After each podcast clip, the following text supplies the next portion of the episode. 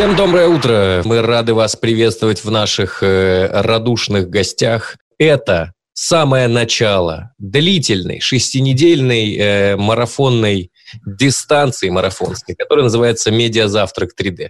Здесь будет приятно, качественно, полезно. И главное, что э, сердечки медиадеятелей скажем так, будут чувствовать себя в тепле, потому что, находясь на расстоянии, разбросанные по всей России, как звезды да, по ночному небу, мы будем ближе каждую среду в 10 утра, потому что мы делаем одно большое дело. А здесь со мной э, Арсений Ашом, реакция молниеносная. Никита, пожалуйста, Никита Белоголовцев. А, э, Родион, а, пожалуйста, если во время произнесения этого приветственного спича к твоим мизинчикам на ногах были подведены электрические провода.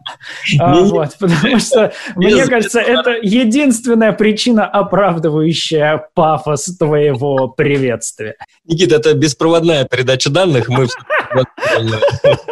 году э, практически уже, так что вот так. Окей, ребята, Родион Скрябин, Арсений Шомка, Никита Белоголовцев, ведущие медиазавтрака. Всем доброе утро.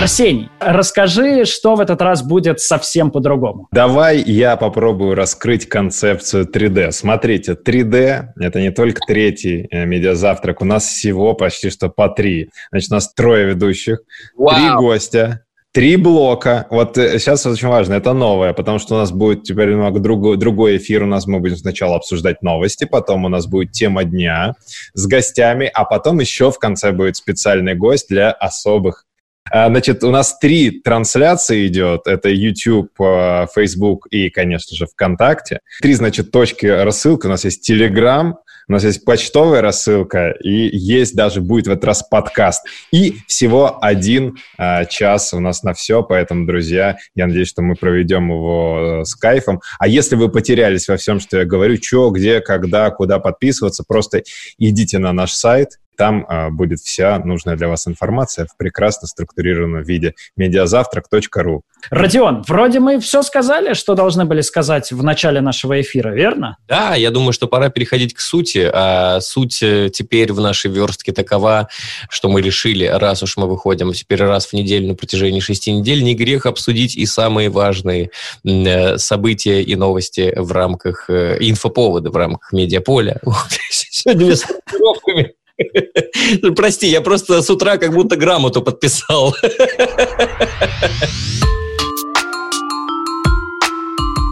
Теперь начинаем с важных новостей, которые нам кажется стоит обсудить. И вот одна из них. Гипермаркеты сокращают выкладку печатных изданий. Относительно недавно про это написал коммерсант. Крупные продуктовые сети хотят уменьшить размер традиционных полок для прессы. Э, спрос на печатные издания падает, э, и места для их продажи нуждаются в оптимизации. Гипермаркеты реорганизуют витрины для продажи газет и журналов. Э, по этому пути уже пошел «Магнит». В планах уменьшить размер полок у Ашана. В Союзе предприятий печатной индустрии негодуют негодуют. Там уверены, что такая реформа означает сокращение ассортимента до 30%, а такое падение будет ударом хуже коронавируса.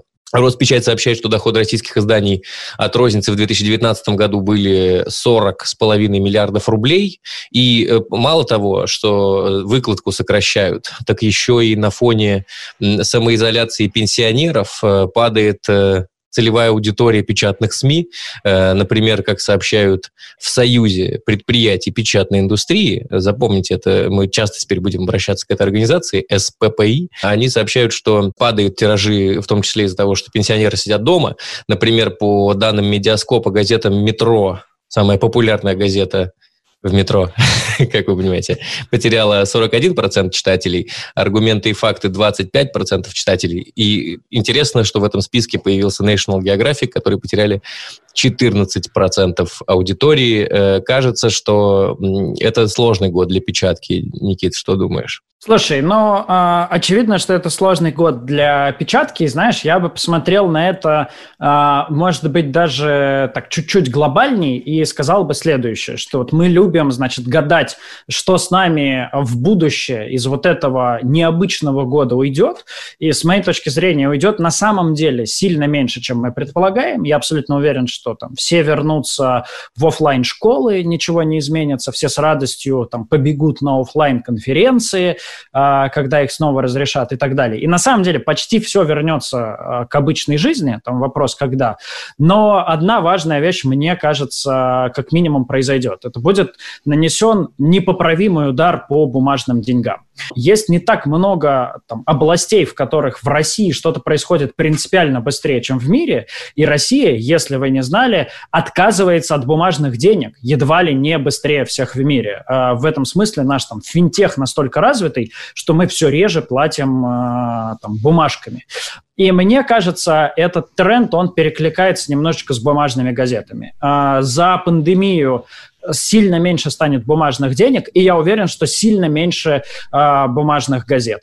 В этом смысле вот этот процесс «я куда-то иду и покупаю газету», э, мне кажется, из пандемии выйдет с огромными потерями. Э, в этом смысле газетной розницы, мне кажется, будет меньше, и здесь как бы супермаркеты не задают этот тренд, а на него реагируют. Ну и, конечно, подписка, подписка, подписка станет, ну, там, гораздо более важной, да, то есть ты должен будешь можешь а, доказывать аудитории, что на тебя стоит подписаться на весь год. Я бы, знаешь, что сказал, Никит? Вот ты, ты говоришь, что россияне только ну, планируют отказываться от бумажных денег, а большие издательские дома уже вынуждены отказываться от этих бумажных денег, так сказать. А вообще, друзья, знаете, я что хочу сказать? Это очень интересный такой петля времени, э, фактов, истории и так далее, потому что сейчас с печатью происходит, получается, то же самое, что э, с электронными СМИ происходило вот недавно. Там Facebook решил показывать фотографии родственников больше, чем ваши статьи. Здесь Ашан решил показывать, не знаю, там, жвачки и сникерсы больше, чем ваши статьи. И там, и там ответ один такой, а что вы? А что вы? Дистрибуцию надо было строить свою. Тот момент, когда генеральный директор Ашана чувствует себя Марком Цукербергом. Я, я кстати, тезису добавлю по поводу цифровизации финтеха. Я в прошлом году был в Нью-Йорке, и вот как Арсений очень любит авиацию, я люблю метро. Я был в прекрасном э, Бруклинском музее метрополитена, он построен э, в старой неработающей станции, и там очень смешной экспонат был, там, значит, все про прошлое и развитие э, метро в Нью-Йорке, а один экспонат был, значит, турникеты будущего, метро 2025. И знаете что? Там можно оплатить проезд картой. Даже не жетоном? Э, да, да, да. Оплатить можно прям пластиковой картой. К слову, про то, что да, финтех в России развивается довольно быстро, и, э, в общем, карты мы довольно давно с липами не прокатываем. Э, двигаемся дальше, господа.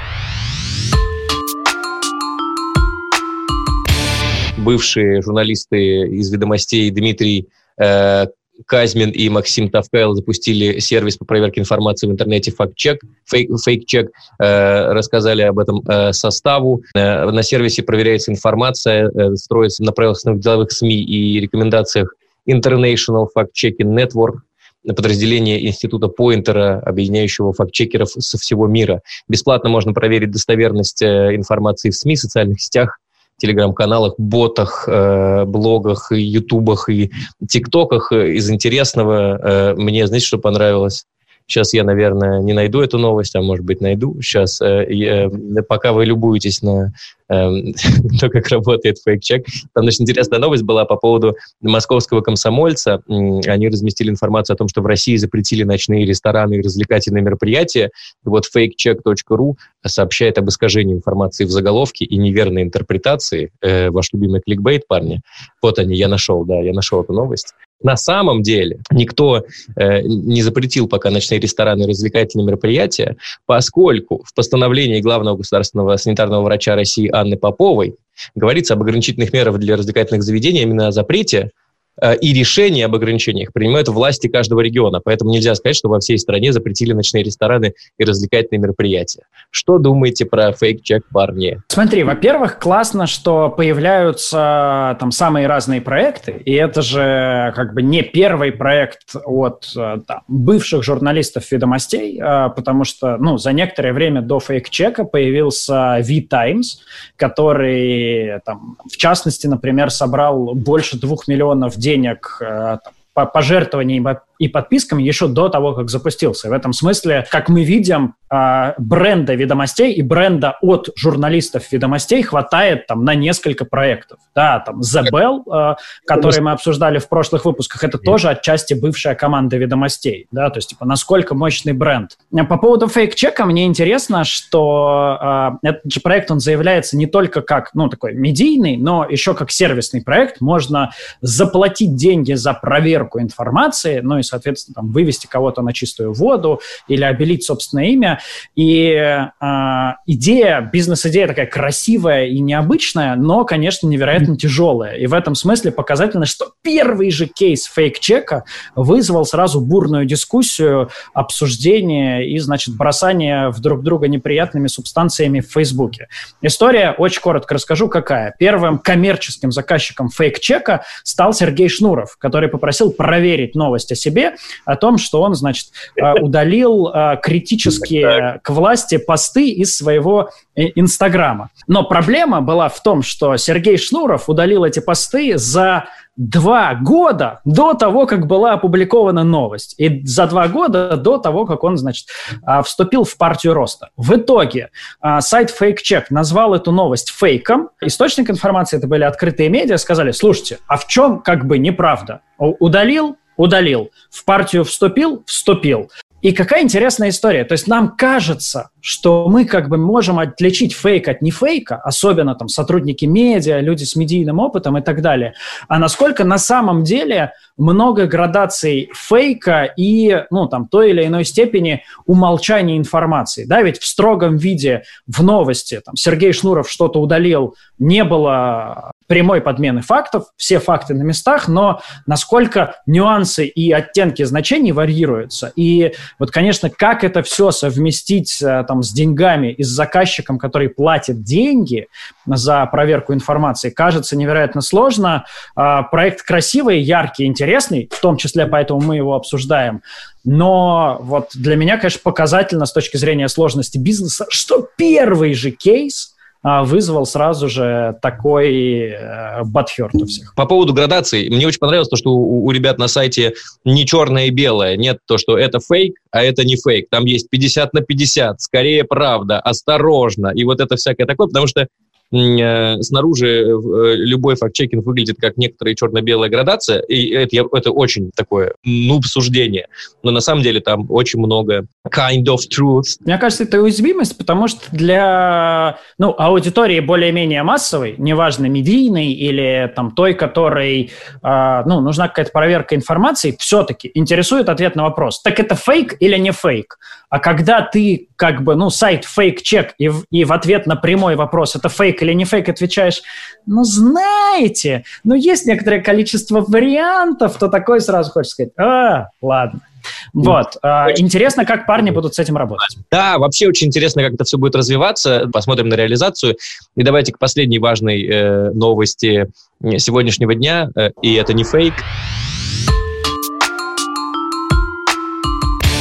коронавирус прошел упоминаемости в СМИ э, новая коронавирусная инфекция, с одной стороны, никуда не исчезла, но журналисты и аудитория уже устали от ковидных э, новостей. Если в апреле слово коронавирус и его синонимы, Арсений, я для тебя подчеркиваю, что там есть и синонимы в этом исследовании, э, я просто знаю, как ты обычно размышляешь, были упомянуты в российских СМИ 1,4 миллиона раз, то есть миллион четыреста упоминаний в апреле, а в сентябре всего лишь 491 тысячу раз. Это гораздо меньше, хотя это все равно сотни тысяч раз. Пик упоминаемости слов пандемия и эпидемия также пришелся на апрель. Эти термины использовали 560 тысяч раз. К октябрю их цитируемость снизилась до 260 тысяч и 43 тысяч, соответственно, этого, собственно, про пандемию и эпидемию.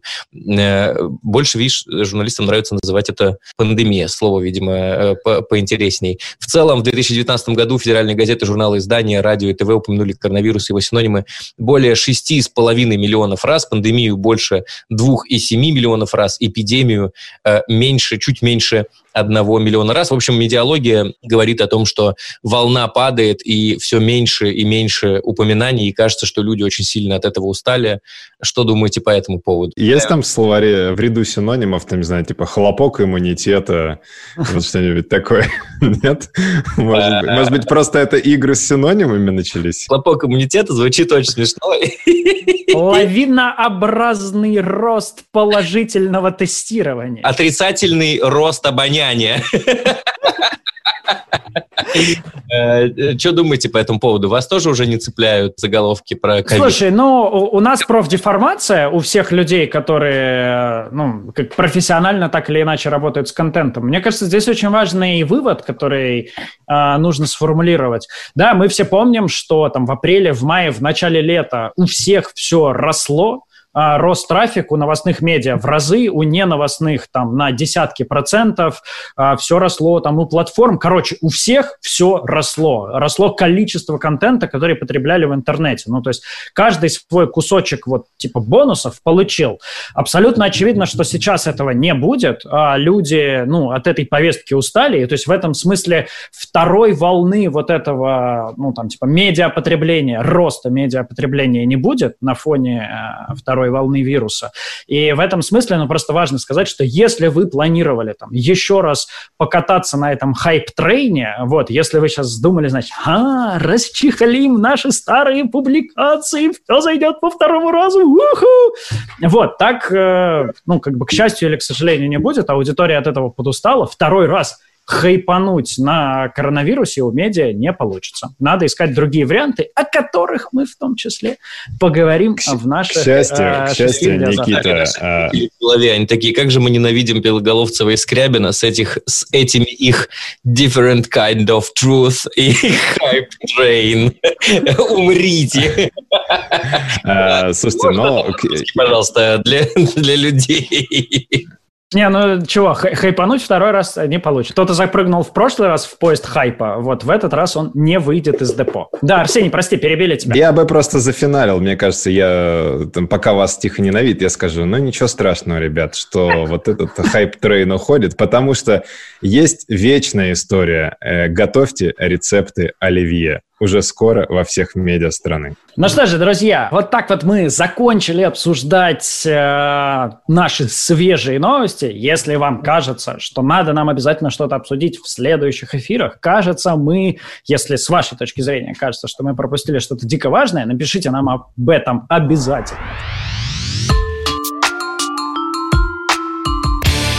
Ну а мы, друзья, переходим наконец-то к жизненно важной вот просто а, прямо необходимой теме. Вы просили нас в прошлых эфирах, ребята, давайте туда где-то ближе к земле, ближе к людям. Не надо вот ваши вот эти возвышенные хайп-трейны и different kind of truth. О чем-нибудь, о чем, значит, душа простого русского сотрудника медиа а, печется и переживает. О чем? Конечно же, о деньгах. Есть ли деньги в региональных медиа? Эту тему начнем обсуждать через секунду с нашими потрясающими гостями, автором и создателем канала «Борус» э, Витей Самусенко и главным редактором проекта «Ревда Инфо» Валентиной Пермяковой. Поехали! Привет! Привет, привет! Так, здрасте, друзья. Смотрите, я, нам редакторы пишут, что, говорит, очень долго вы обсуждали новости, поэтому я сформулировал все самые важные вопросы. Сейчас я их прямо блицом задам. Смотрите, три важных вопроса сегодняшнего интервью. Первый, э, Ревда или Ревда? Второй, где это вообще? А третий, что такое Борус? Если вы скажете Ревда, я через экран проберусь и дам каждому по голове, потому что Ревда – это в Мурманской области, а мы в Свердловской, 40 километров от Екатеринбурга там же, где знак, но не совсем, мы чуть-чуть менее крутые. Следующий вопрос, Арсений, пожалуйста, нужно держать... Э, да, да, что, что, такое, что такое Борус? А, Борус – это хребет западного Саяна, здоровая такая гора, с которой иносказательно, можно сказать, все видно, э, которая как слышится, так и пишется. Ну и вообще тут куча и метафор, и практического смысла. Борус просто нормальный нейминг. Ну и гора на логотипчике тоже прикольно смотрится, на мой взгляд. В общем, мы должны сейчас просто, давайте по чуть-чуть погрузим наших зрителей, что мы сейчас с одной стороны э, из э, Свердловской области, да, значит, под, подгрузили э, людей. С другой стороны, из Красноярского края, с третьей стороны у нас, значит, Арсений, которого мы ненавидим, в Сочи, э, и мы с Никитой в унылой Москве. Доброе утро. А, и мы а, с Родионом московские снобы. Вить, а я же правильно понимаю, что в общем, ну если как бы отбросить ложную и ненужную скромность, то у тебя сейчас один из крупнейших и, наверное, один из самых цитируемых, ну вообще региональных и сибирских, в частности, телеграм-каналов, вот, там, которого цитируют все в диапазоне, там, не знаю, от э, э, РБК «Медузы» до московского комсомольца, вот, при этом ты э, начинал вести свой Телеграм, ну вот прям в прямом смысле слова, э, заканчивая очередную поездку в Яндекс Такси, за рулем которого ты сидел. Это абсолютно реальная история, Никит. Э, я совершенно не знал, что заливать себе в бак, я не знал, чем платить ребенку за садик, я не знал, на что покупать продукты, поэтому, когда я понял в первые дни, что Борус – это прикольно, что у меня буквально в первый день там пошли публикации, э, цитирования в медиазоне, цитирование, на сайте varlamov.ru с прямыми ссылками на, прям на телегу, на Борус, тогда еще можно было ставить ссылку, по-моему, не было запрета полтора года назад. Как бы я понимал, что нужно это делать, нужно этим заниматься, но также я не понимал, как бы, ну, реально, чем кормить семью, там, там э, и так далее, и так далее. И действительно, да, это 18-20 заказов в день, ты отвозишь пассажира, пишешь новостюшку, отвозишь пассажира, пишешь новостюшку. Ты пишешь какую-то новостюшку, тебе падает заявка, ты эту новостюшку быстрее, быстрее, быстрее дописываешь, берешь заявку, едешь, забираешь человека и так далее, и так далее. И в день мы тогда существовали, там, ну, я зарабатывал там чистыми там тысячи-полторы рублей в день, э, просто чтобы поддержать штаны и так далее, и так далее. Когда там э, появились первые рекламные посты, это было очень клево, ну, а когда уже, не знаю, где-то, наверное, к концу лета, к началу осени первого года я понял, что, ну, там, через 3-4 месяца я понял, что, в принципе, все. Мне можно больше не садиться каждое утро за руль, мне можно заниматься новостями, потому что, ну, какая-то копейка там, какие-то там тысяч двадцать в месяц там уже э, э получалось поднимать, и, выживать э, стало, ну, стало получаться. Это абсолютно реальная история. Это такой вымученный мой проект, настоящее мое дитя, которое я выстрадал э, и, собственно, продолжаю над ним страдать, холить его, лелеять и расти. Валь, а скажи, пожалуйста, про, ну вот, собственно, твой проект, там, в котором ты работаешь э, главным редактором, по крайней мере для меня, да, как я это воспринимаю, Ревда Инфо — это ну, какое-то вот в моем понимании, да, совершенно необычное региональное медиа, потому что, с одной стороны, у вас в основе как бы традиционный принт небольшого города а, в Свердловской области, а с другой стороны, вы делаете все.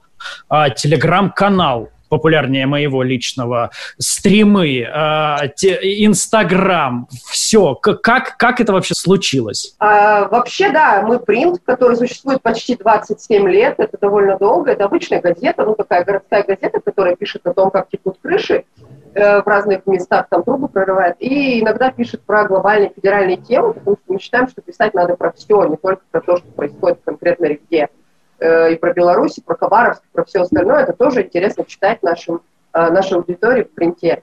А Реда Инфо изначально это просто сайт, который мы создали для дублирования э, газетных статей. Газета у нас имеет такое хорошее, нормальное, совковое, извините, прекрасное название «Городские вести». Реда Инфо это только в интернете, нигде в офлайне Реда Инфо никто не видит. И мы сделали этот сайт, стали туда постить новости из газет, а потом поняли, что что-то мы как-то запаздываем.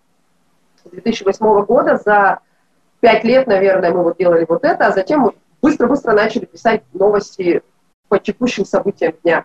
А потом мы стали играть. Мы вдруг думаем, а дайте мы побалуемся с Инстаграмом, а дайте посмотрим, что будет, если мы ВКонтакте группу сделаем. А давайте в Одноклассниках, ну блин, у всех есть Одноклассники в маленьких городах, регионах.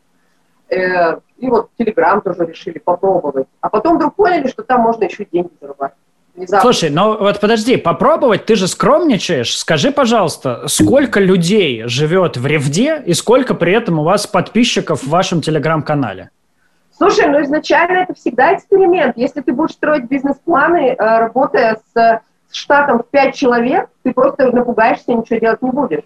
А если ты говоришь, а, пофиг, давайте попробуем. Ты идешь, пробуешь, а потом развиваешь. На 60 тысяч в городе, 60 тысяч человек – в телеграм-канале нас читает тысяча с небольшим пределов для роста там нет, там можно расти, расти. Не, ну слушай, ну это типа 2%, ну то есть понятно, что вас читают и за пределами ревды тоже, но а, там все равно соотношение 60 тысяч населения и тысяча, и тысяча подписчиков. Ну и это только, это, это только Телеграм, а есть же еще паблик ВКонтакте, и не только, ну то есть так-то больше гораздо, чем 2%, Никит. Ты ж, ну да, да, да, я просто говорю, что в одном Телеграме, который как бы считается таким не совсем региональным мессенджером. А, слушайте, ребят, вопрос на самом деле, э, который вынесен в тему, и хотелось бы услышать ваши там разные, ваш разный опыт и ваши разные точки зрения. Весной э, было много, не буду скрывать, и у нас в эфире тоже таких довольно апокалиптических прогнозов, что значит э, кризис, денег меньше, реклама сокращается, и ой, ужас, а как же всем будет тяжело, а в регионах, наверное, совсем будет тяжело, ой, мы, к сожалению, увидим, значит, парад закрытия медиа, катастрофа, э, все умрут. Кажется, э, самые грустные прогнозы не сбылись. Насколько действительно легко, тяжело вы с точки зрения денег жили в последние полгода?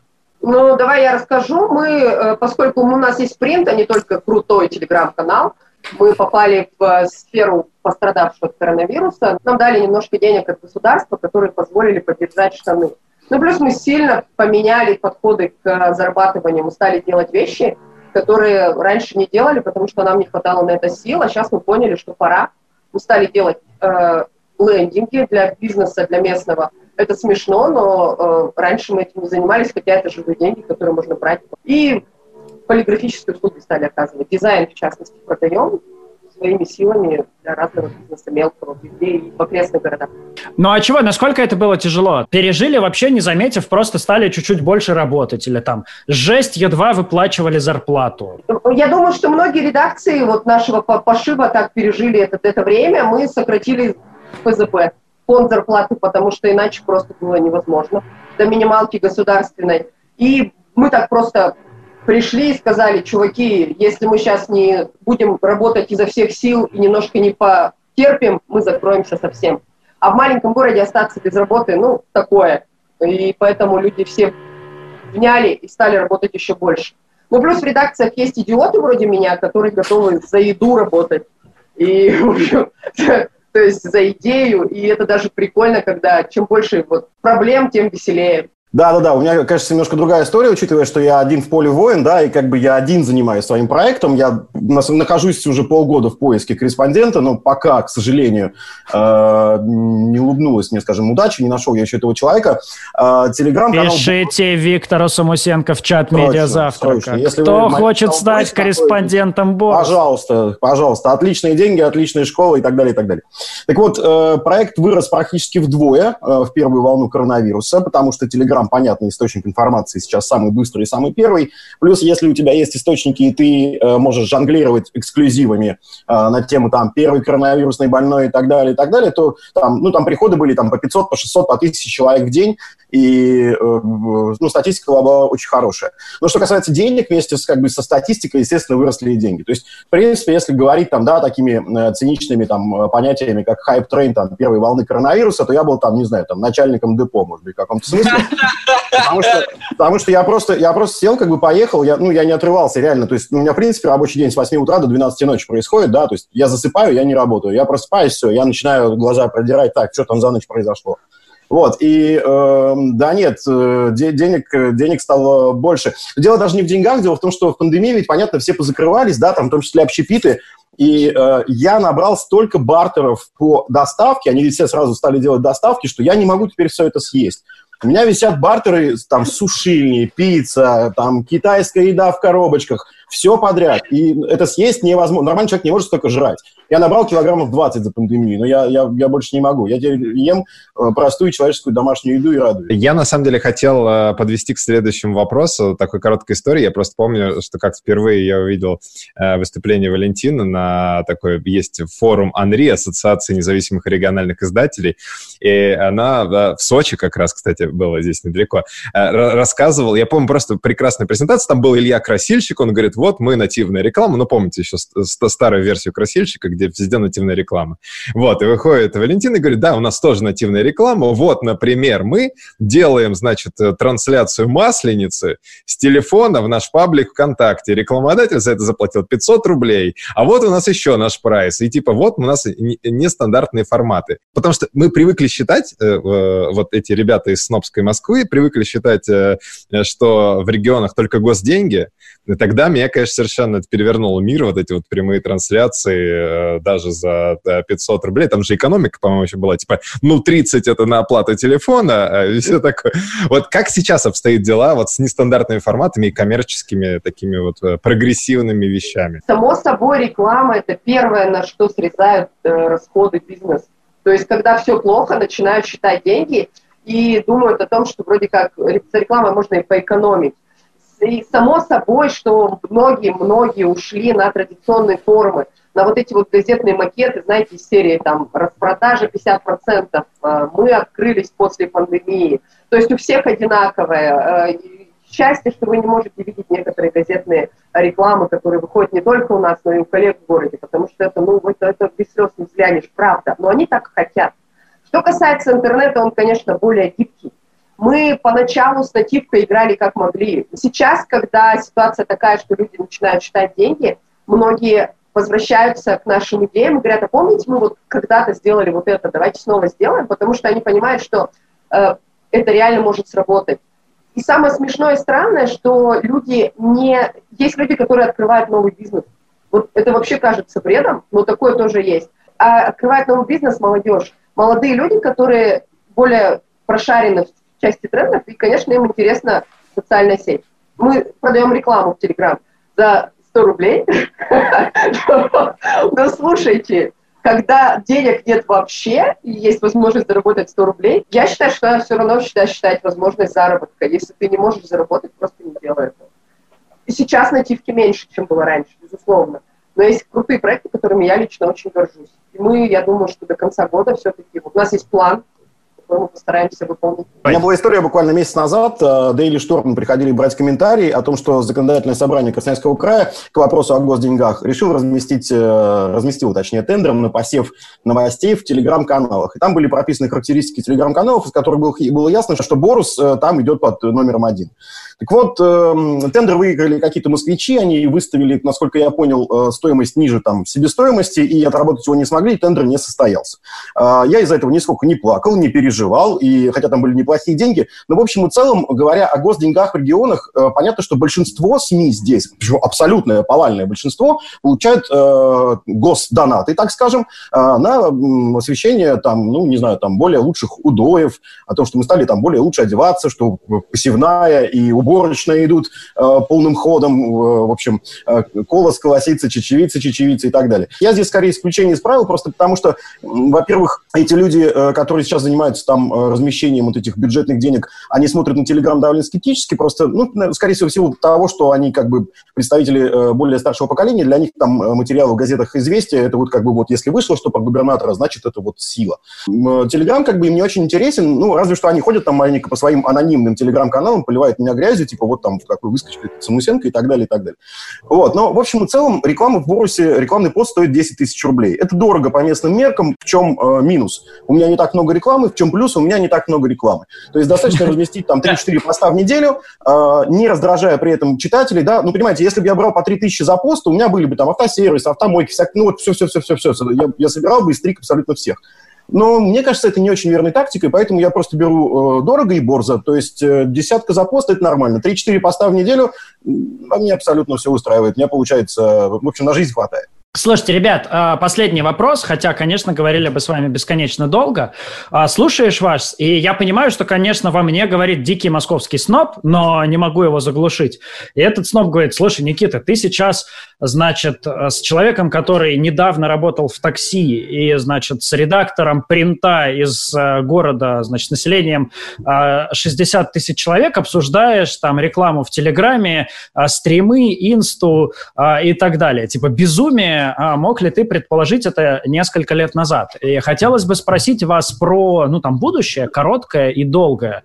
А чего вы ждете, ну, вот буквально там, я не знаю, от ближайшего полугода? Потому что опять грустные пессимисты говорят, значит, зима будет долгой, э, переживут не все, вот, а во-вторых, э, не знаю, куда и в какую сторону развитие ваше будет происходить. Да все будет клево. Если не будет никаких э, репрессий, каких-то попыток надавить на меня там различными там функционерами от места региональной власти, то в общем и целом на самом деле все будет отлично, все будет хорошо. Мы будем переживем очень непростую зиму, но учитывая, что я, говоря о себе, так эгоистичный человек, который привык работать из дома и работает из дома уже там последние 2-3 года, я в общем и целом, да нормально все, эти четыре стены меня так же задолбали, как и всех, но ничего, я иногда выхожу по вечерам походить, подышать.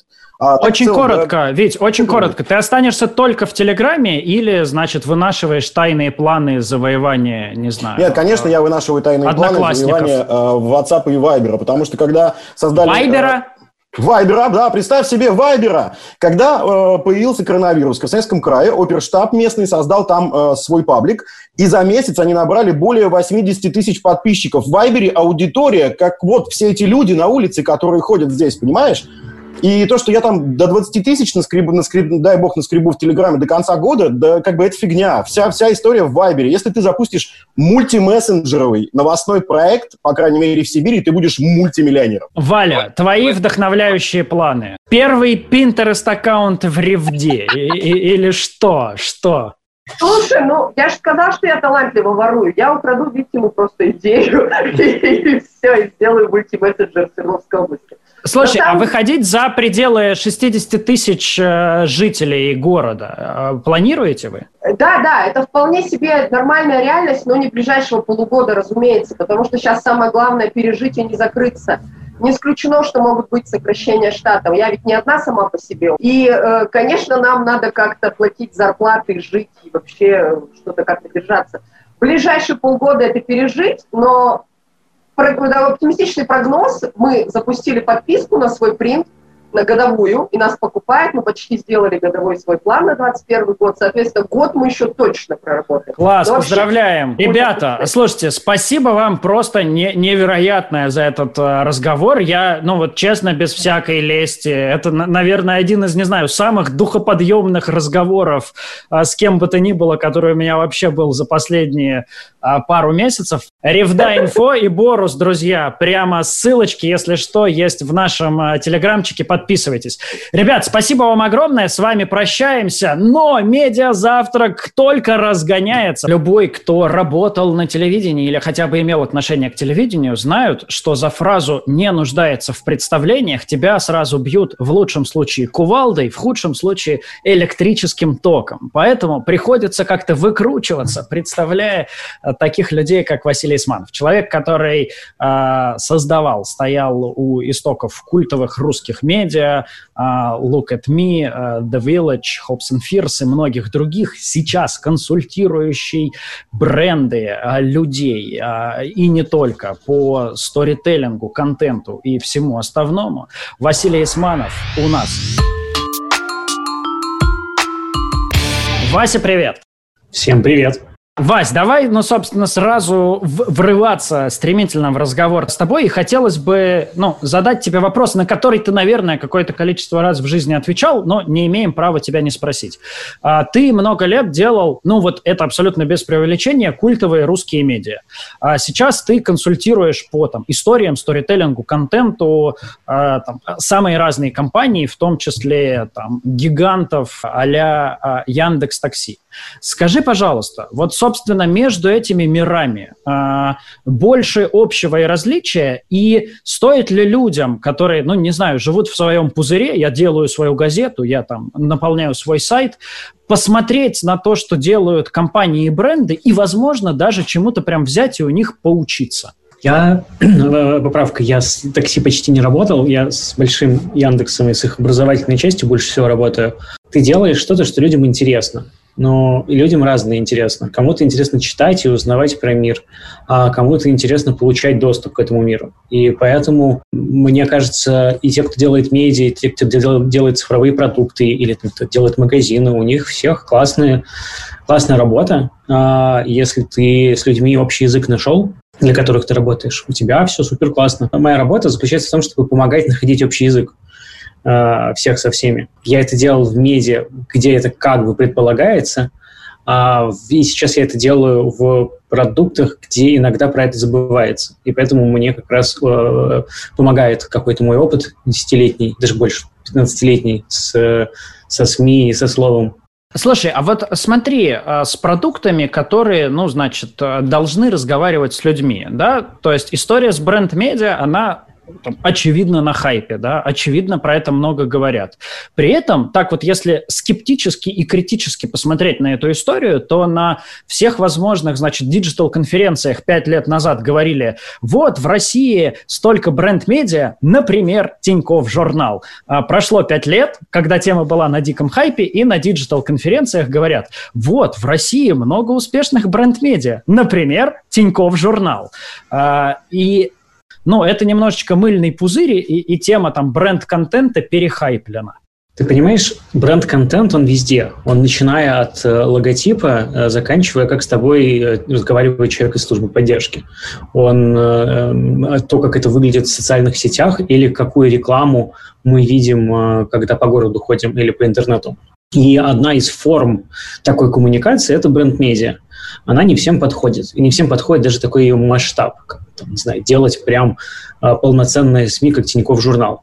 При этом э, вариантов общаться с людьми довольно подробно, не как бы без того, чтобы им как-то лить в уши, можно где угодно хоть в Телеграме, хоть вот э, я подслушал кусочек вашего разговора, хоть в Вайбере, хоть где, хоть на листовках на заборе, это тоже вполне себе может быть э, качественной коммуникацией. А когда мы говорим про пример СМИ, что-то похожее на интернет-журнал, чем Тиньков является. Этого, правда, не так много. И, наверное, этого и не должно быть много. Хотя есть много примеров того, что делает э, та же Артель, дорогая редакция или еще похожие компании, у которых какое-то количество штук, и у них есть клиентура, и это типа не единичные проекты в год, а это типа прям много проектов. Здесь вопрос как бы масштаба и, и формы. Нужна ли такая форма, как типа бренд СМИ? Ну, черт его знает, наверное, не всегда. Нужно ли делать бренд-контент разный, от рекламы до каких-то более сложных форм, не знаю, документальные фильмы или, а, я не знаю, развлекательные шоу на YouTube или кино поддерживать. Ну, наверное, нужно. За... Это, это правда помогает какие-то вещи, недосказанные в продукте, проговорить. А, слушай, а вот скажи, пожалуйста, если продолжить говорить про большие тренды, а, на которые ты, там, как немногие, умеешь как-то так смотреть э, со стороны и их, как мне кажется, очень точно анализировать и оценивать, вот, и в целом у людей, которые, ну, вот прямо сейчас руками делают медиа, есть, конечно, некоторый такой назовем это платформенный пессимизм, вот, и немного грустные опущенные глаза со словами, ну вот платформы, они уже забрали у нас трафик, как это сделали, там, я не знаю, Facebook и ВКонтакте, а совсем скоро они заберут у нас деньги за нативную рекламу, а, как это пытается делать Zen. И что же мы, значит, маленькие медиа будем делать без трафика и без денег, когда платформы убьют все живое? Ну, рано или поздно, и это уже произошло, происходит несколько вещей, на мой взгляд. Платформы начинают активно платить тем людям, которые контент производят, а, и в этом смысле ну, ну, нужно быть э, в роли производителя контента. Тогда твоя судьба в целом может быть довольно радужной. То есть платформ, которым необходим контент, их очень много. От малой формы, типа Дзена, до большой формы, типа, там, я не знаю, кинотеатров, онлайн-кинотеатров, до средней формы, например, того же YouTube, где вполне себе работают э, платформы, имитационные какие-то механизмы. Э, да, дистрибуцию на себя действительно взяли большие игроки, потому что ну, для маленьких это э, слияние как бы, производства и дистрибуции, которое работало в прошлом, сейчас не работает и платформам придется заплатить за то, чтобы этот контент у них был. И это хорошие новости скорее, потому что это реально один из главных источников дохода, который появляется. Не рекламодатели, а именно сами платформы. Во-вторых, эти платформы, они э, позволяют тебе сфокусироваться исключительно на производстве контента, в меньшей степени на дистрибуции, с поправками там, на сложность алгоритмов, сложность доставки и там, непрозрачность этого всего, но сосредоточиться не только на производстве контента, но и на отношениях с аудиторией. Потому что на самом деле собирать деньги на производство СМИ, неважно, оно в тележке живет или на YouTube, можно ну, как бы легко прямо сейчас. И это, наверное, вторая главная вещь, которая с людьми происходит, и я надеюсь, ну, что она ускорится. То есть она точно происходит, но я надеюсь на ее ускорение. Что люди платят, читатели платят, и все, что самое интересное будет происходить, будет происходить ровно тогда, когда читатели согласились заплатить. Ты и про это, Paywall скорее... говоришь или про что-то другое? А я не это разные формы есть. Есть Paywall, но это скорее попытка защититься. А есть, э, ну, там, не знаю, модель патреонной поддержки, в которой гораздо большему количеству людей э, комфортнее жить. То есть это не закрывает контент от людей, но создает нормальные отношения. На самом деле, чтобы э, прокормить классную, довольно бодрую редакцию там, из 15 человек, нужно иметь всего лишь 5000 подписчиков, которые платят там условно рублей 300 в месяц и ты уже прям можешь много чего интересного делать. Что такое 4000 человек и что такое 400 рублей? Это в целом э, абсолютно понятно и доступно. Ну, слушай, я правильно тебя услышал, что, ну, собственно, вот в том будущем, которое ты рисуешь, выживают, собственно, два типа, ну, каких-то медиа-институций. Что-то совсем большое и гигантское, значит, сотнями людей, настоящие фабрики контента, или какие-то прям совсем маленькие команды по несколько человек, которые делают настолько крутой продукт, что их аудитория прям живые деньги а им прямо вот из кошелька своего личного платят. Я бы проще сказал, выживают те, которые занимаются таким контентом, за который готовы платить. И дальше мы просто уточняем, кто готов платить. Либо бренды, либо люди, либо платформы, либо они сами. И вот если ты никто из этих э, вышеперечисленных э, групп не готов платить, то это все умрет. Размер в этом смысле не столь имеет значения. Как бы задайте себе вопрос, кто вот я делаю эту штуку, кто за это заплатит? Я потому что я на самом деле получу какую-то другую выгоду, делая свой блог. А, мои читатели, потому что я обслуживаю их интересы. А, платформа, потому что я популярный и привожу к ним а, новую аудиторию. Или бренды, потому что я собой что-то символизирую, и они хотят а, рядом постоять и погреться в моих лучах. Все, вот все простые модели. И, и в них а, абсолютно возможен успех, что на маленьком уровне, что на там, я не знаю, на гигантских командах. То есть здесь не вопрос малышей или, или, или больших. Здесь вопрос как бы, кому оплачивать счет по итогу. Слушай, а скажи, пожалуйста, но когда мы говорим про деньги, да, и когда мы говорим вот про это будущее, где, значит, кто-то будет платить за контент, а, это, кажется, ну, немножечко идет в разрез с совсем другим трендом на какое-то, знаешь, ну, типа, совсем быстрое фоновое потребление, да, ведь огромное количество медиа сейчас, и больших, и маленьких, живут, ну, на быстром, дешевом трафике. Я написал совсем короткую новость, а, вот, значит, про ДТП на, значит, улице Гагарина и юных комсомольцев, а, или я взял какую-нибудь простую, на самом деле, историю, к ней прицепил красивый яркий заголовок, красивую яркую обложку, получил 10 тысяч шального трафика, заработал чуть-чуть на баннерке, пошел дальше. Слушай, ну, все выживают как могут. Я э, всегда скептически относился. Понимаешь, нужно себе очень четкий вопрос задать. Ты находишься в бизнесе производства чего? Ты занимаешься производством контента или производством показов. И если ты занимаешься производством показов, то как бы какой-нибудь условный Facebook и ВКонтакте делает это эффективнее, больше, дешевле, массовее, и ты точно проиграл. И ты можешь пытаться э, в этом выиграть как-то, но э, это все похоже на там, последнюю попытку получить дозу у наркомана на отходниках. Дайте мне, пожалуйста, еще немножко трафика. Ничему хорошему это не приводит. Знаешь, и как бы вот эти вот все попытки обмануть алгоритмы или там что-нибудь. У меня есть любимая цитата генерального директора э, компании Nokia 2011 года. Он говорил про Android и про многих вендоров андроидных. Э, он оказался не супер прав, но фраза мне ужасно нравится, что он говорит, что люди, компании, которые сейчас ставят себе и не развивают свою операционную систему или, по крайней мере, оболочку, а ставят Android и типа становятся чистыми вендорами, они похожи на финских парней, которые зимой в лесу, чтобы согреться, ссут себе в штаны. Сначала помогает, а потом только хуже. Вот мы сейчас находимся с многими изданиями, которые живут э, на попытке поймать трафик.